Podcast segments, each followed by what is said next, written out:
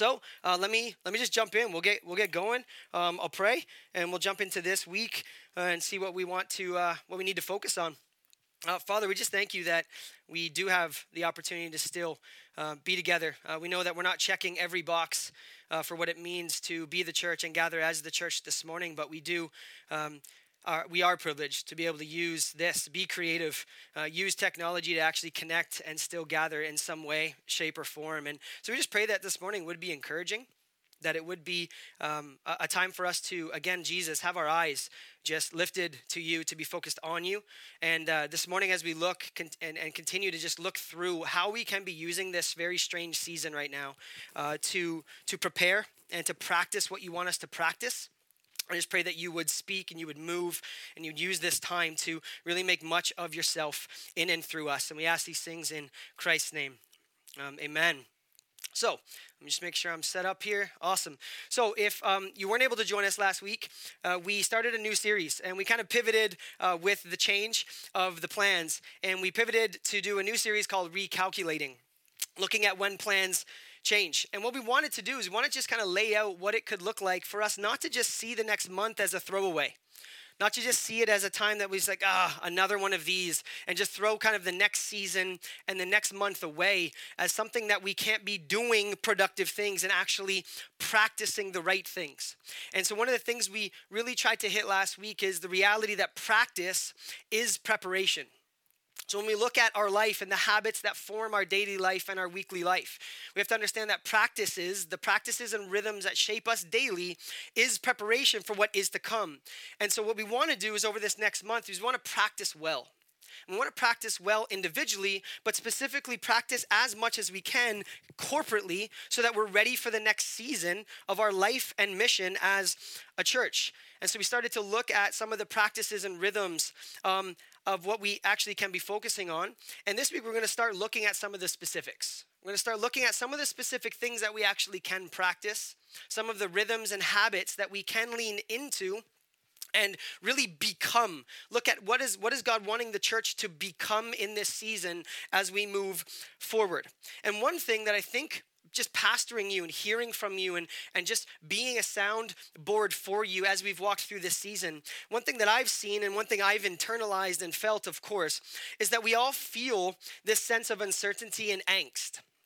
That we're all feeling kind of somewhere on a spectrum of, of just anxious and angsty and frustrated and uneasy and restless.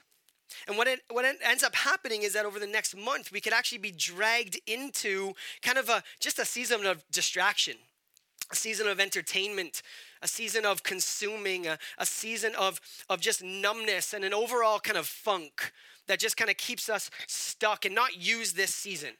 And so today we want to start with the question of how can we actually respond in the midst of feeling restless with all that's going on right now. So let's jump in and take a look at what Jesus says in Matthew eleven, uh, verse twenty-eight through thirty. And it's actually going to be up on the screen for you. We're going to screen share the scripture for you. Here's what Jesus says to his disciples. Come to me. It's an invitation. All who labor and are heavy laden, all of you who are tired and, and just carrying burdens, and I will give you rest. Take my yoke upon you and learn from me, for I am gentle and meek, or gentle and lowly in heart. And when you do that, you will find rest for your soul. For my yoke is easy and my burden is light. Now, I want to show you a different translation, something that's a little bit more poetic that Eugene Peterson does in The Message, and he says it this way. Are you tired? Are you worn out? I think many of us can be like, um, yes, right? Are you burnt out on religion, just performance? Come to me. Get away with me, and you'll recover your life. I'll show you how to take a real rest. Walk with me and work with me. Watch how I do it. Learn the unforced rhythms of grace, because I won't lay anything heavy or ill-fitting on you. Keep company with me, Jesus says, and you'll learn to live freely and lightly.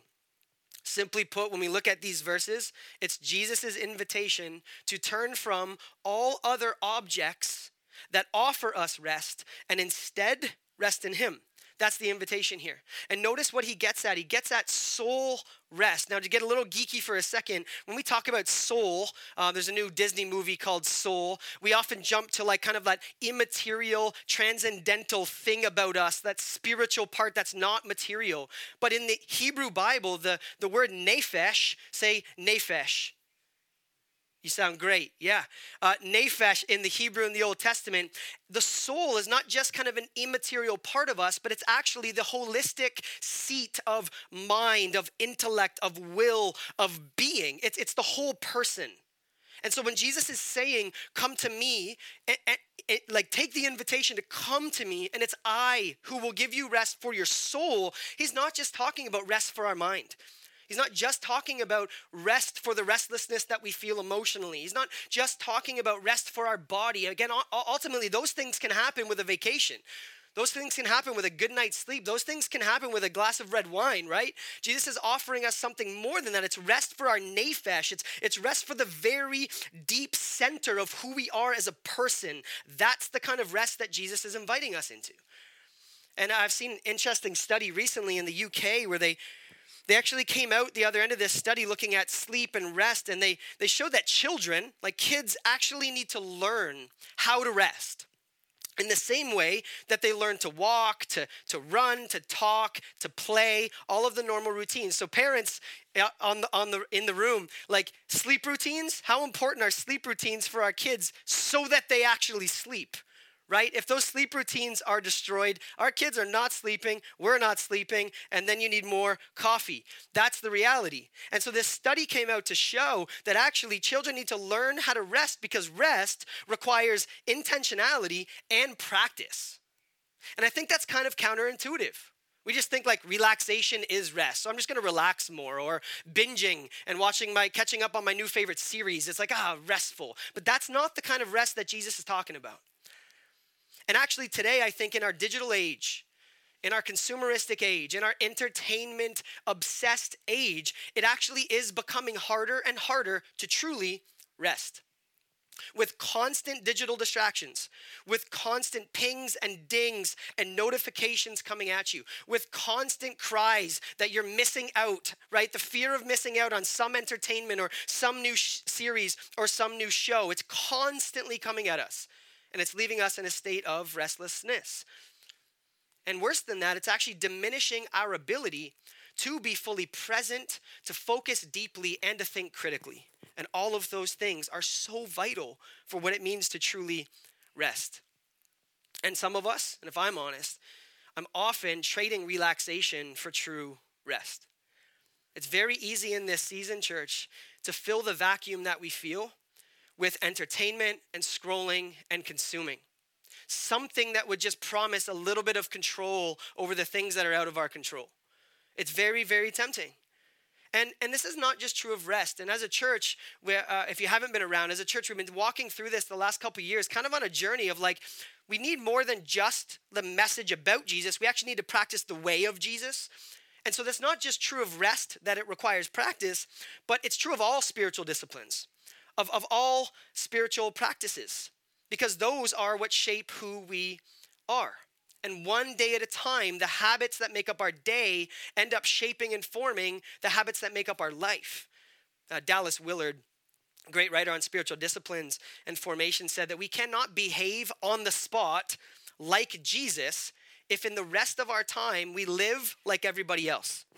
And then he goes on to say about this passage, the secret of the easy yoke that Jesus is talking about is to learn from Christ how to live out our total life and how to invest our time and our energies of mind and body just like he did.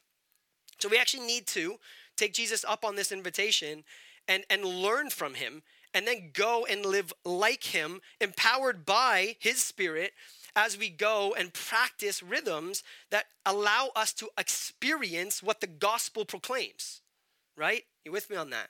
That is the point of the next month for us, is to say, like, let's not just make this a throwaway month. Let's not just roll our eyes and, and sit in angst and frustration. Let's, let's use the time. Let's redeem the time, Ephesians says, that we have, even if nothing is ideal. And when I think of Jesus, I thought about Jesus a lot this week, which is a good thing to hear from your pastor. It's like, that's good. I'm glad that you thought about Jesus a lot, because that's what we need. But I thought about Jesus a lot this week. And, and the question that kind of popped up is how I would not think, if, if you were to just ask me, describe Jesus, I would come up with, hey, I come up with good words. Some of them would be big words, right? Some of them would be good theological words. But one thing I wouldn't necessarily find coming out of my mouth very quickly is thinking of Jesus as well rested. Like, do you think of Jesus as well rested? Like, and you know those people. Maybe you are those people. But but those people who are well, like, they're just great to be around. Like, there's just something about them. They're just, they're centered. They're, they're just kind of like in a good place. And it's like, when I'm around them, I'm a better person. I think Jesus was the most well-rested human being to ever walk the face of the earth. And if he offers true rest, then he would have had to be. You with me on that? Like, he would have had to be the most well-rested person in order to actually invite us boldly to say, do you want rest? Well, it's in me. Come with me. I can show you, and only, only I can show you what it means to actually rest.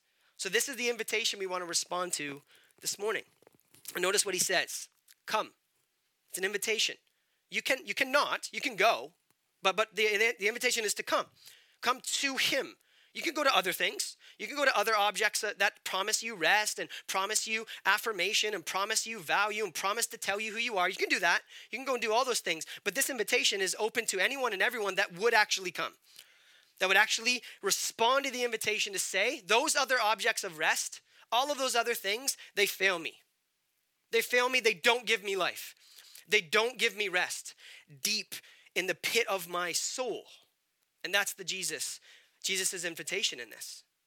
And then he kind of throws it a bit paradoxical and he says, come to me. And you're like, okay, what are you going to give me? A blanket? That's, yeah, mm, right? Like, you're just like, come and then I will give you a, a weighted blanket. That's what I'll give you, right? That's what you're expecting. I don't think in his context they had those quite yet uh, because only millennials would have weighted blankets. Amen? Um, but here's here's what he says. Come and then take on my yoke, okay? Right away, you're like, wait, hold on, but Not not egg yolk, right? So a yoke, yoke is a, a farming tool, and it was this big, heavy crossbar that you'd put on in between two ox, and they would drag farming equipment. So right away, you're kind of like, you want rest? Come to me so that we can work? You're like, well, I don't, what? Right? So there's a little bit, little bit of a paradox there, but you got to understand, like, that doesn't sound restful. It actually sounds like work. It sounds like a process. It's like, but I just want to rest. I don't really want to process towards rest. But here's what Jesus is doing here, and it's amazing. Jesus does not avoid the just true reality, the undeniable reality that life is hard. Like, that life is work. That life is full of tension. That life is full of conflict. That life is full of brokenness inside and outside of us. Jesus doesn't avoid it. He meets it head on, and then instead of offer us an escape, he offers us a way. He doesn't just come and offer us entertainment and distractions as an escape from the reality that life is hard. He instead enters into that and offers us a way. And church, listen, all the ch- all the culture, all culture, all the world can offer you and I is a temporary distraction from what is true. A temporary distraction and entertainment and decadence as an escape from reality that things are hard sometimes, that there's a real tension, and that if we don't sit in the pain and hurt and brokenness that is true, we will not even know we need rescuing. We won't even know we need a savior. So Jesus doesn't avoid it. Jesus doesn't come at us like Buddhism and say there isn't any suffering, that suffering is an illusion. He comes at us and says, no, it's real. It's real, but I'm here to offer a way. And in this verse, you can just hear it reverberating out of Jesus, saying an easy life is not an option. It's a lie. An easy life is not an option, but an easy yoke is. If you come to me. If you come to me. And brothers and sisters, this week I found myself so, so in such desperate need of, of going to Jesus to take on his yoke, knowing that I needed to be carried along. And that's the beautiful part of this invitation. He says, take my yoke, not as another burden. to add to your others. But instead, take your eyes off of the burdens that weigh you down. Take my yoke on, because I'm the one that's going to carry you along. It's, it's easy. It, it, it's, it's not heavy, because he's carrying the load. That's the image here. That's the Jesus that we see here. That's the Jesus that we see working his life and, and his ministry out into the reality of the gospel, that he would enter into sin, he would enter into pain, that he'd enter into suffering, and that he alone would conquer the only thing that can silence life, death itself, and then promise us that we have that in him if we come to him. That is what we need to hear.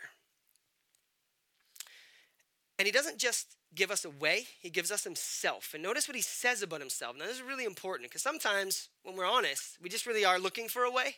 Just kind of like, well, God, I don't really need you per se. I just kind of want your way. Like, give me a way out of this. And then I'll just kind of like hashtag blessed. I'll throw up some whatevers. Uh, and then you just kind of like keep, praises go up, blessings come down. That's, that's what I want. I just want a transactional relationship with the God who blesses. That's what I want, right?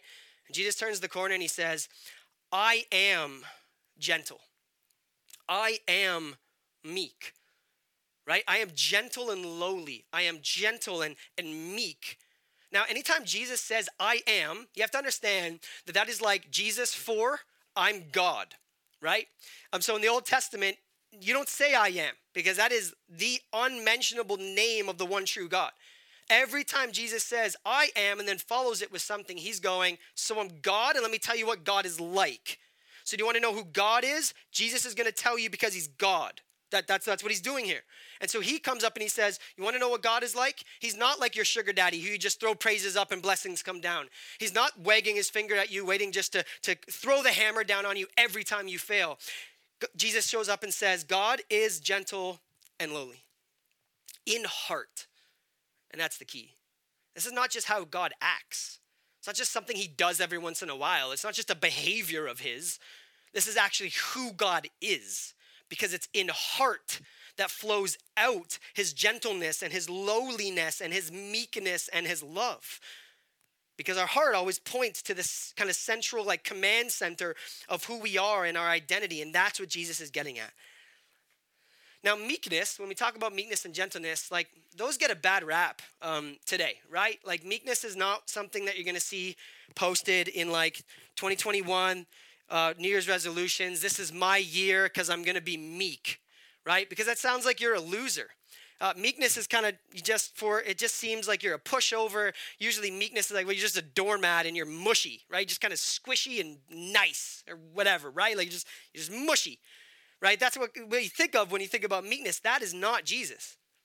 That, that is not the God of history. That is not the God of the gospel at all. But the meekness and the gentleness that we see in the Greek, the word is actually considerate, humble. And it's often contrasted in the same sentence with harshness, with, with being insensitive, with being abrasive, with being combative. That's not meekness. And our culture is full of that. Definitely not full of meekness. And this is not a trait that's esteemed by our culture today. Why? Well, because when our highest cultural value, church, in our Western context, is self-empowerment, self-actualization, and getting yours and doing you, whatever that means, meekness doesn't help you get there. That, that's not it. Like, meekness is not going to contribute to me going out and getting it. And I think we have like this picture today of our culture pushing to the front of the proverbial line of everything, just clamoring for more attention, clamoring for more influence and control and power over whatever we think we can just gain control and power over. And then we just brag about who's winning.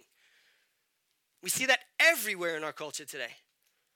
And what, what this verse is showing us, Jesus is nothing like that. Praise God. Jesus is nothing like any of that. Jesus isn't harsh. He's not reactionary. He's not triggered. He's not easily exasperated. Like, that's that's the Jesus that is inviting us to come. He's not he's not just kind of waiting to, to, to throw us away the second we, we, we drop the ball when we do. This is saying that he's patient. He's, he's thoughtful. He's understanding.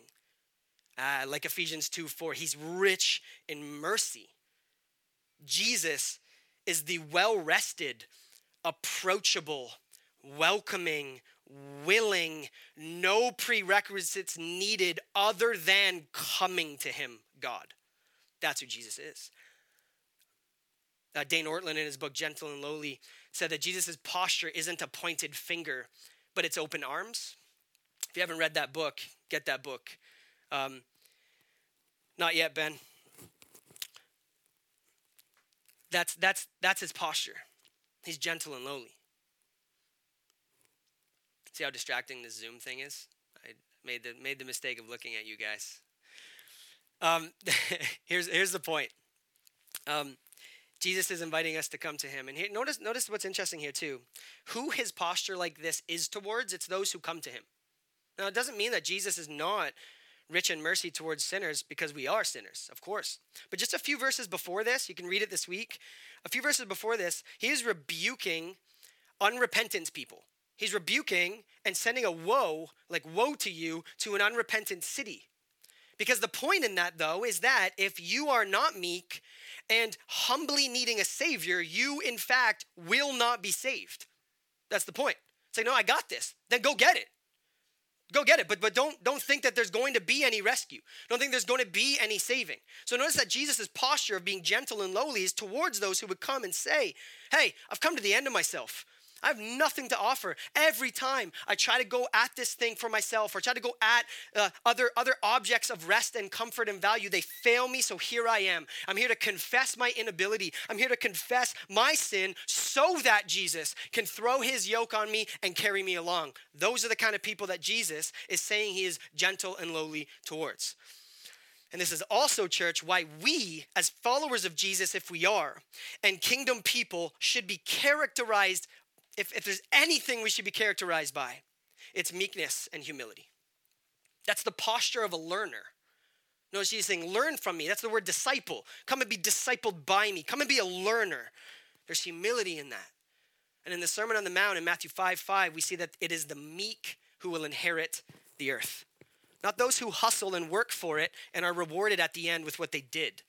But it's the meek, it's the humble, it's the gentle, it's the approachable, it's the understanding, it's, it's the non-triggered. It's those who know that they have nothing to offer other than the sin that required salvation to happen. So church, listen to me. When you're saved by grace alone, you cannot walk with a swag. You don't have any swagger left. When you are saved by grace alone, through faith alone, by the redemptive work of Christ alone, there's no swag left. You contribute nothing to the salvation that you receive except the sin that required it. That's this Jesus. That is the Jesus that invites us. And so it starts with that humble profession and confession of our inability. And then he is the one that makes us able, because he is the God who is able. Here's what Dane Ortlund says in his book, Gentle and Lowly, about this. Go for it, Ben. Jesus is saying that the yoke laid on his disciples is a non-yoke. So see the paradox. For it is a yoke of kindness. Who could resist this? I just love that. It's just like, like, why would you resist this, right? It's like telling a drowning man that he must put on the burden of a life preserver only to hear him shout back, sputtering in the water, "No way, not me. This is hard enough drowning here in these stormy waters. The last thing I need is the added burden of a life preserver around my body." That's what we are all like, confessing Christ with our lips, but generally avoiding deep fellowship with him out of a muted understanding of his heart. And he continues, lowly gentleness is not one way that Jesus occasionally acts towards sinners. Hear that, church. Gentleness is who he is. It is his heart. And when the Bible speaks of the heart, whether Old Testament or New, it is not speaking of our emotional life only, but of the central animating center of all we do. It is what gets us out of bed in the morning, and it's what we daydream about as we drift off to sleep. It is the motivation headquarters of our life. The, the heart, in biblical terms, is not part of who we are, but it's the center of who we are. Our heart is what defines and directs us. It is Jesus's gentleness, his approachability. It's his posture with open arms that directs and guides everything else that he does, because that's his very heart. And what's the promise if we respond to this invitation? Well, he says, I will give you rest. I will, right? So it's in him. It's not in what he can do. It's not, I'll do stuff to make you restful. It's not, I'll take away stuff that is making you restless. It's that I am the very one who gives rest. And this is really important, because this is, again, kind of getting at, do we really have a faith that says I want God, or do we just want his stuff? Do we just want like stuff he can do for us? And that's, there's so much of this floating around in the ether of our Western thing, where we have these churches and the, these doctrines of prosperity, and it's basically God's, like, I gotta twist God's arm with prayer and faith, and then he's gonna just shower like candy out on me, or whatever it is. This is not what Jesus is saying. He's saying that rest is in him, regardless of what he does with the things that make us restless. That there's this, this all-in approach to, I, I gotta trust you. I'm gonna throw my entire life at you and on you and walk with you, because it's in you that I get rest, regardless of what's going on around me. And in the very next chapter, you can read this again, read the fur, fur, uh, fuller context this week, but in the next chapter, just after this verse, Jesus goes on and talks about what that rest looks like, okay? And he goes on and he's actually rebuking the Pharisees. And if you know anything about the Pharisees, they were kind of like the self-appointed watchdogs on everybody who isn't obeying the law of God like them, right? And in this context, they're the watchdogs on Jesus and his disciples, because they're not nailing the Sabbath the way that they think you need to nail the Sabbath. And in Matthew twelve, uh, verse two through eight, here's what it says. Um, At that time, Jesus went through the, the grain fields, and his disciples were hungry, so they decided to eat. That's good. They were hungry, so they ate. And in verse two, but when the Pharisees saw, they said to him, look, look what you're doing. Like, what are, you, what are your disciples doing? They're doing what's not lawful to do on the Sabbath. And Jesus said to them, have you not read? Now listen, when Jesus starts a sentence with the Pharisees with have you not read, that's Jesus for I'm about to diss you. Okay, so don't don't miss that. It's amazing. Because of course they've read it. That's that's his point. They've read it, but they haven't understood it. That's the point. Have you not read what David did when he was hungry, and those who were with him, how he entered the house of God and he ate the bread of the presence, which it was not lawful for him to eat, nor for those who were with him, but only for the priests? Or I'll give you another one. Have you not read in the law that you know so well, how on the Sabbath, the priests in the temple actually profane the Sabbath and are rendered guiltless? I tell you, something greater than the temple is here. That's Jesus for, I'm God. And if you had known what this means, I desire mercy and not sacrifice, you would not have condemned the guiltless, meaning his disciples. For the Son of Man is Lord of the Sabbath. Woo! So those verses are fire. Those are like Jesus mic drop type verses. And what he's getting at here is he's saying, oh, you thought you thought the law and the temple and doing all your sacrifices and following your Sabbath and tithing your mint and your, your cumin and your, your dill and doing all that. You, oh, you thought that is what made you righteous. And Jesus shows up and he's like, I'm about to do away with the temple because I am the temple. It's like, what? Right? And so like th- this is like straight up, I'm God. I'm literally the indwelt, tabernacled presence of God on earth. That's who I am. And that's what he's saying here. And notice what he says about the Sabbath. So remember, he just invited his, his disciples to rest. They're walking through the field eating grain. The, the Pharisees, the watchdogs come and go, hey, you're disobeying the law. And then Jesus talks about Sabbath. Now here's what we'll do. Really quick drive by, because the Sabbath goes way back before the law to creation itself. And if you remember anything about Genesis and kind of the ebb and flow of the creation narrative, we have a true story of origins and kind of the genetic code or the raw materials of everything that is. Human history, human purpose, identity, destiny, and who God is. That's the point of Genesis one. So anything else we do with it, that's extra and fun, but that is the point of Genesis. And notice that in Genesis one, in the beginning, what? There was stuff? No. In the beginning, God. Genesis starts with, with God. In the beginning, God acted, God spoke, God assigned function, God created order. God took what was chaotic and he gave it order and made peace and beauty to all things, because he himself is the purpose-giving God. That's what creation does. Then what does he do? Watch Genesis two. So the creation of the heavens and the earth and everything in them was completed. It was done. What is he going to do next?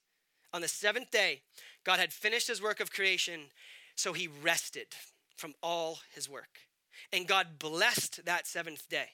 And he declared it holy, set apart, distinct. It's something, there's something different going on on that day. Why? Because it was the day when he rested from all his work of creation. So just, just pause on how absurd this is. God rested. Okay? So God rested. So some of us were like, I'm really busy, super important. I have many meetings. I have lots to do. I don't have time to rest. But God did. Right? So like, like God rested.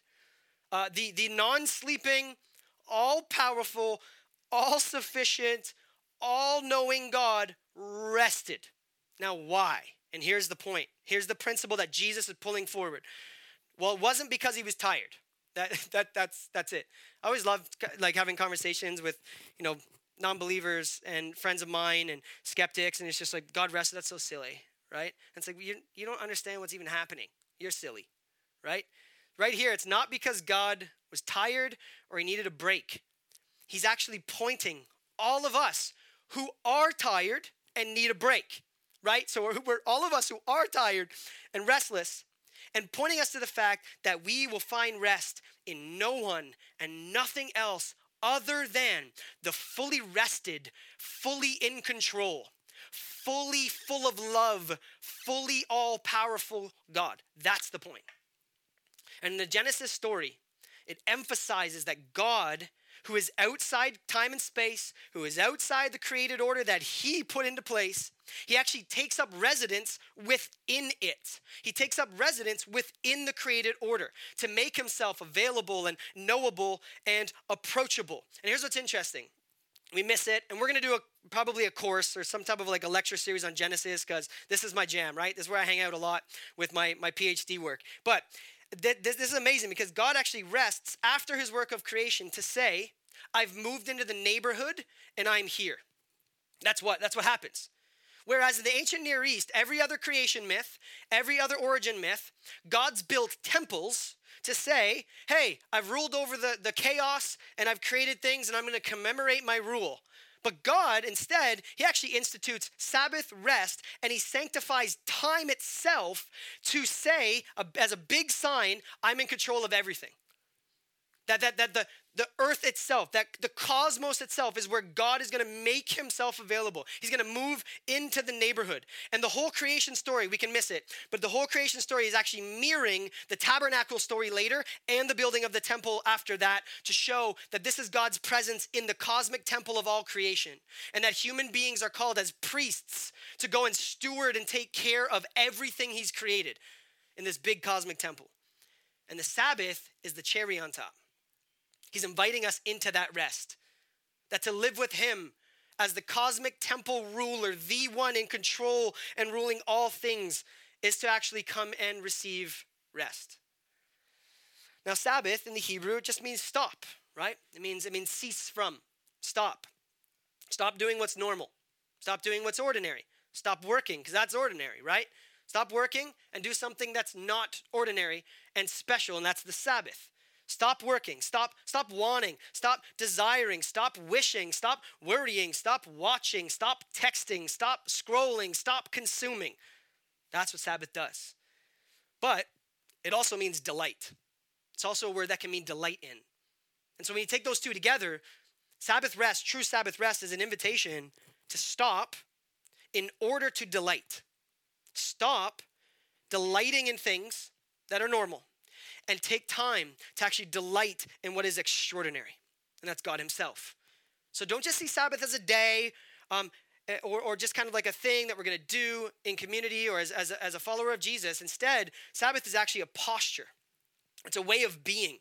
It's a recalibration of our heart. It's a recalibration of delighting in the only true worthy object of worship, which is God himself. And notice too, it's amazing when you read the creation narrative. Some of you already passed this in your, your annual Bible reading plans, and some of you haven't started, so good time. Repent, start. Be good. Uh, the Jewish Sabbath actually starts not in the morning, but at night. So the Jewish day actually goes from sundown to sun up, right? And so, so the day starts at night, and the week starts with Sabbath. And if you notice in Genesis one one, there was evening, right? In chapter one, sorry, there was evening and then there was morning. Not there was morning, then evening, right? The first day, there was evening, then morning, okay? So your day, this is what's interesting. Your day starts with you going to bed. Your day starts with you accomplishing nothing on your to-do list and laying down and drooling on your pillow and snoring all night while God sustains you and the whole cosmos. That's how your day starts, right? So biblically, that is when your day starts. Your day starts with night, and the week starts with rest. So every day starts with rest, and every week starts with Sabbath. It's amazing. Like, it's just amazing how we can miss this. But every day and every week starts with rest when we do it properly. Eugene Peterson said, it's as if God was teaching justification by grace through faith from page one of history. Not as if, he was. That's exactly what this is doing. God weaves this into the fabric of creation. He weaves it into the fabric of who we are as human beings, as image bearers, to rest in him. So here's, here's the thing. Here's the practical piece of this. To resist this, to ignore this, is to actually work against the grain of how God created us. We will short circuit eventually, right? Like the, we're just not even wired to do that. We will short circuit. So what this does, it's a humbling invitation to be reminded that we're not as self-sufficient and as self-made as we would pretend to be. A uh, fun fact, I read this this week. The last time that a society tried to abandon the seven-day week for a ten-day, that was during the French Revolution. Um, the French Revo- Revolution, by the way, went really poorly in pretty much every way anything could go. Uh, and one of the ways they decided to make it really poor was try to go from a seven-day work week to a ten-day. That sounds like fun. Uh, the result was what you expect. Uh, the economy crashed, like quick. Uh, suicides skyrocketed, and productivity went way down. Like not even close, way down.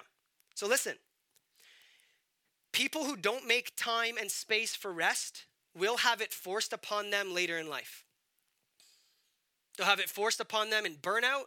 They'll have it forced upon them in illness. They'll have it forced upon them in death. And that's a scary prospect, knowing that that is actually the wages of us making the decision not to rest well. And in this season, we need to rest. We need to rest. We need to rest well. We need to Sabbath well. We need to understand that we're not at the controls. Uh, John Walton, in his book, Lost World of Genesis, says that God is asking us in the Sabbath to recognize that he is at the controls and not us. When we rest on the Sabbath, we recognize him as the author and order and the one who brings rest and stability to our lives and world. We take our hands off the controls of our lives and acknowledge him as the one who is in control. See how that's an act of worship? It's actually saying, like, all week I try to control stuff, right? Like all week I try to control myself. I try to control other people. I try to use my words and and my my my arguments and my my skills and my talents. I try to use all this stuff to, to control the environment around me and to control other people. And Sabbath is actually an act of worship where we we take our hands off actively, off of the controls. And for twenty-four hours, we don't control anything, but instead we acknowledge the fact that we need to rest in the one who is in control of everything. And that's just Genesis. And I think that's what Jesus is getting at here. And a little bit later, then we'll move on and how we can apply this. But a little bit later in, in Exodus and in Deuteronomy, um, Scripture does a lot of things with the Sabbath. But fast forward a little bit. God doesn't just say, like, hey, rest is for you and it's about me. Here it is. It's a gift. He actually commands it, right? So he ups the ante a little bit and then commands rest. So he actually commands it. So in Exodus twenty, with the listing of the Ten Commandments, the Sabbath is actually the fourth commandment. Um, and it's the only one that gets an explanation, if you notice. It's actually the longest of, of the commandments. And the reason why I think it's the fourth commandment is because it's how we actually practice the first three commandments. You with me on that? You tracking? Right? The first three of have no other gods before me, don't go after idols, because they, they, won't, they won't do what you think they will, and don't misuse or under, misunderstand my name. Those three are practiced in the fourth command of Sabbath. And it's the only one that gets an explanation. And the explanation that it gets rooted in is creation. In Exodus, it says, like, hey, remember, God created, he worked for six days, then he rested. So obey the Sabbath. That's what he does, okay? That's the explanation here. But later in Deuteronomy five, this is fascinating. Later in Deuteronomy five, when the Ten Commandments are listed again, it says, not remember the Sabbath like it did in Exodus. It says, obey the Sabbath. Observe the Sabbath. And here's why. Remember that you were a slave in Egypt, and the Lord your God brought you out with a mighty hand. Therefore, keep the Sabbath day. Notice this subtle shift from Exodus to Deuteronomy, where the Sabbath is not rooted in creation anymore. It's actually rooted in redemption. It's rooted in the Exodus story, not the creation story. Right? It means that you are free from the demands of slavery, that you are you are free, so live free, that God with a mighty hand has released us from all things that would enslave us. Therefore, practice the Sabbath. That is an amazing connection. Because you know who doesn't rest and can't? Slaves.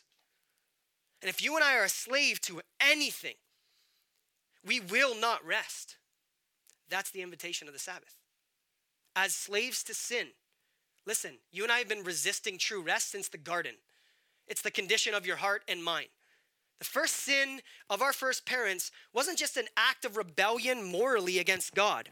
It was a tragic exchange of them looking for rest in anything but God. Notice the promise of the serpent in Genesis was, be like God. Be the limitless, all-sufficient determiner of what is good and right and true for you. That was the promise of sin. That's the slavery of sin. And Sabbath is the invitation to turn away from that and come and rest in our identity in who God is. So church, Sabbath is an act of worship. It is about slowing. It is about resting. But more than more importantly, hear me on this, if you're gonna hear anything, it is an it is God's way, loving, loving way of dethroning us. Sabbath rest is God's way of dethroning us. It's inviting us to step down from the throne of our life and to actually trust him because he's in control. You see, whereas sin dethrones God and enthrones self, Sabbath rest comes and turns it right up in its head, and it actually rethrones God and puts him in his rightful place. And by putting God in his rightful place and understanding who God is, guess what happens? Well, we understand our rightful place, and we, we understand who we are. That's it. John Calvin, in the beginning of his Institutes, he says that there are two, two things that we need more than anything that, that, that structure the rest of our life. And that's knowledge of who God is and knowledge of self.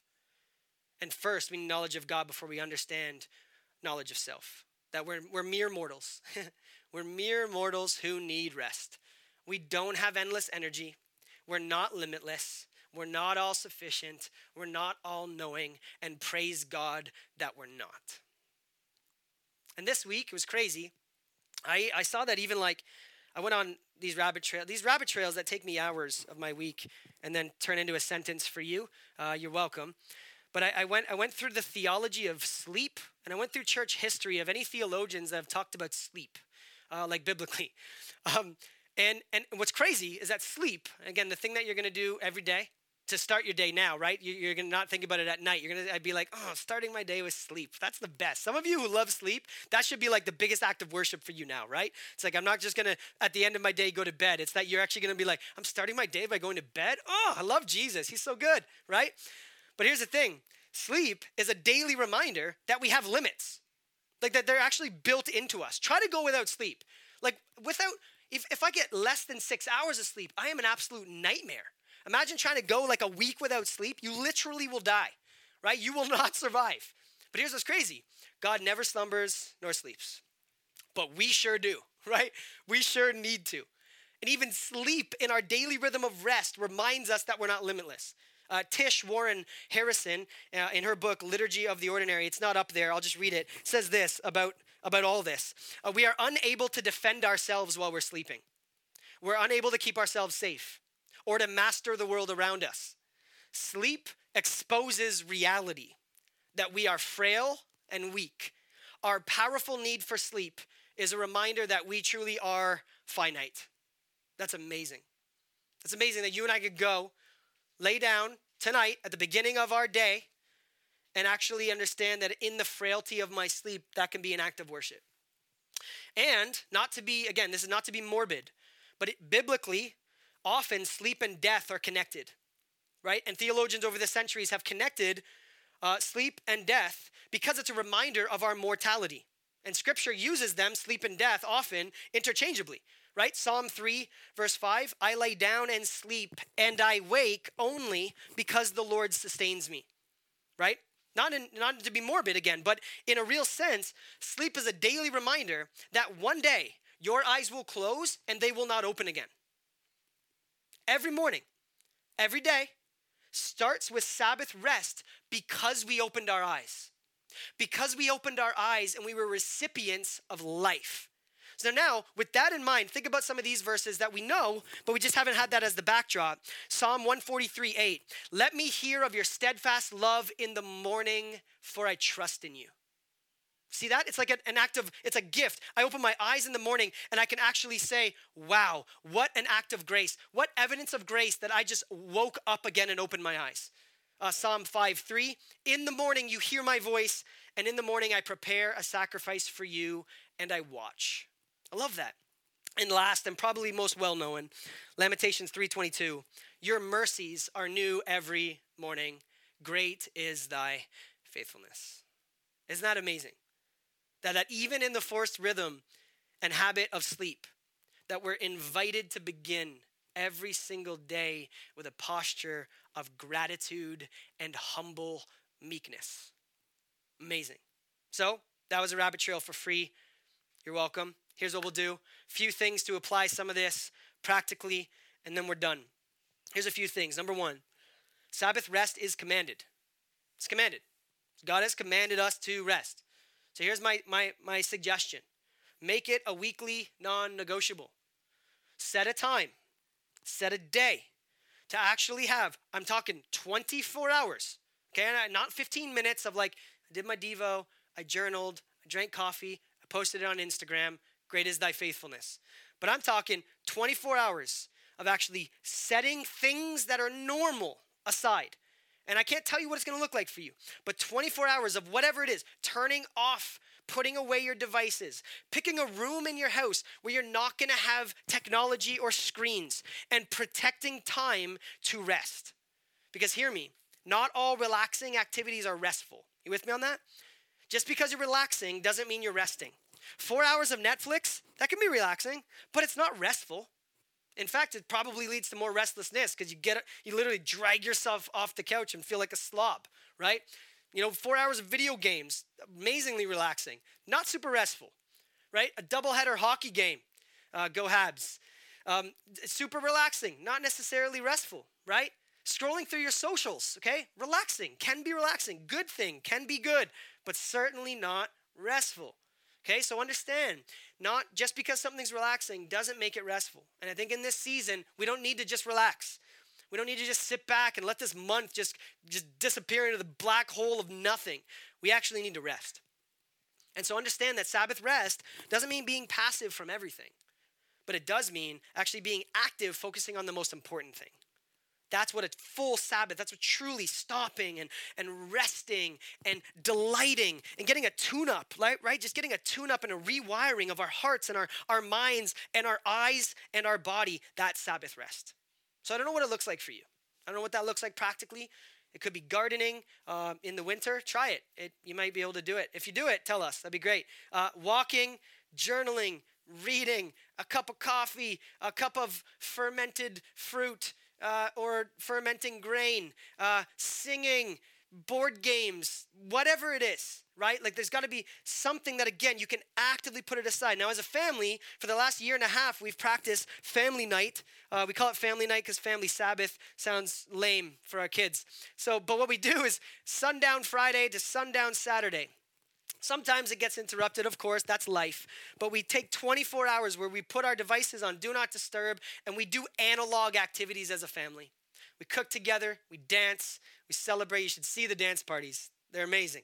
Uh, we play Uno, we play board games. We do analog, tangible things together because we know that the rest of our week is going to involve a lot of this, a lot of digitization of myself, right?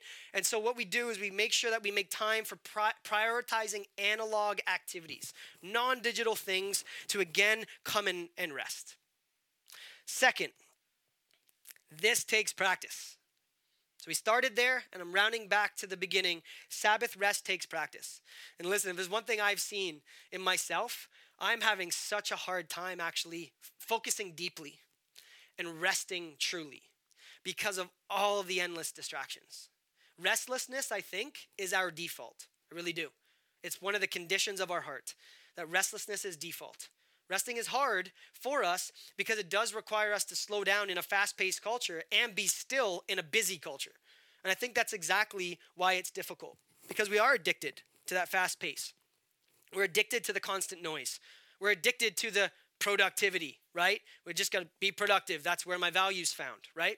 Hebrews four eleven says, make every effort to enter into that rest.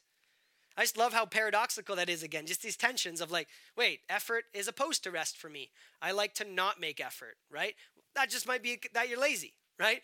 And this actually takes effort, that I'm going to make an effort to rest well, because it does take work. It does take practice. It does take making it a habit. It does take prioritizing it. But church, it is so worth it. It is so worth it. I'm telling you, watch what it does to you. Watch what it does to your heart. Watch what it does to your family. Watch what it does to your interaction with other people. It's just amazing how it just reverberates out from us prioritizing this simple thing that God commanded. Who would have thought, right? God commands something and it's good for us. Amen. Third and second to last, Sabbath rest is for us. It's for us, but it's not about us. Sabbath rest is for us, but it's not about us. This is really important.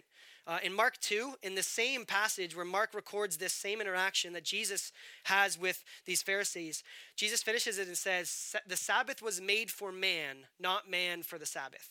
Now, what does that mean? Well, it means that the Sabbath is actually a gift for us, but it's not about us. Why? Because in the Old Testament we read, Sabbath is unto the Lord, right? So it's actually special time, extraordinary time and focus devoted to the Lord. So again, it's not just relaxation. It's not just kind of like uh, gorging ourselves on hours of vegetated relaxation. Why? Well, because it's holy to the Lord. It's actually time that's set apart for the Lord. It's for us to enjoy as a gift, but it's about Him because He's given it to us in the first place. Okay? So when you start to think through how can you practice this, it's not just a day off. Okay, that's what we've done is our, our Western culture, it's kind of like our day off, that's our Sabbath. It's like, well, it can be if we make it our Sabbath, but not necessarily. You got to be careful because a day off is dedicated to you, right? Or other people who need you to help them move or other, right? All the tasks that still pile up on our day off. And then we end up doing lots of things like installing kitchen doors, right? And that that's it. That's it. So like a day off is dedicated to you. It's not necessarily set apart for the Lord. Okay, so what does that look like for you? I don't know. But what does it look like to take a full twenty-four hour period to, to Sabbath, to, to stop, to cease from what's normal, to rest, to actively surrender control and intentionally focus on God being fully in control? A day, a full day in your week to take Jesus up on His invitation to come and take and take His yoke and rest and follow Him into that. And fourth and finally, Sabbath rest is a com- communal act. It is a communal act of resistance, okay? Now, that sounds very Star Wars-y, but let me unpack it. Notice that every time the Sabbath is spoken of, it's actually plural, okay? And I know in our individualism and our self kind of focused culture, every time you see the word you in your Bible, Y O U, you think me, right? ninety-eight percent of the time, sorry to break it to you, it's not you singular at all in the Greek or the Hebrew. It's plural. It's actually a, a collective corporate activity. And Sabbath rest is a communal. It's always spoken about in plural. It's a communal act of resistance. And so we have to be careful not to just think of Sabbath rest as an individualistic self-care moment, okay? Hey, listen, self-care, uh, personally disconnecting and decompressing, those are very important. We need to do those. But self-care is not this kind of Sabbath in community that we see biblically. Biblically, Sabbath rest is actually done in participation in community with community. So here's my question. What if the church in our city, what if our church actually lived as a countercultural community of well-rested people? What if that was our general disposition? What if our posture was that we were a well-rested people because we're following after our well-rested Jesus? What if we actually carried each other in that? And some, when some of us are burning out, and some of us aren't restful, and some of us are restless, what would it look like as a community to actually carry one another and bear one another's burdens? What would that say about our God? What would that actually say to a culture who is so exhausted, so anxious, so burnt out that we are a well-rested people?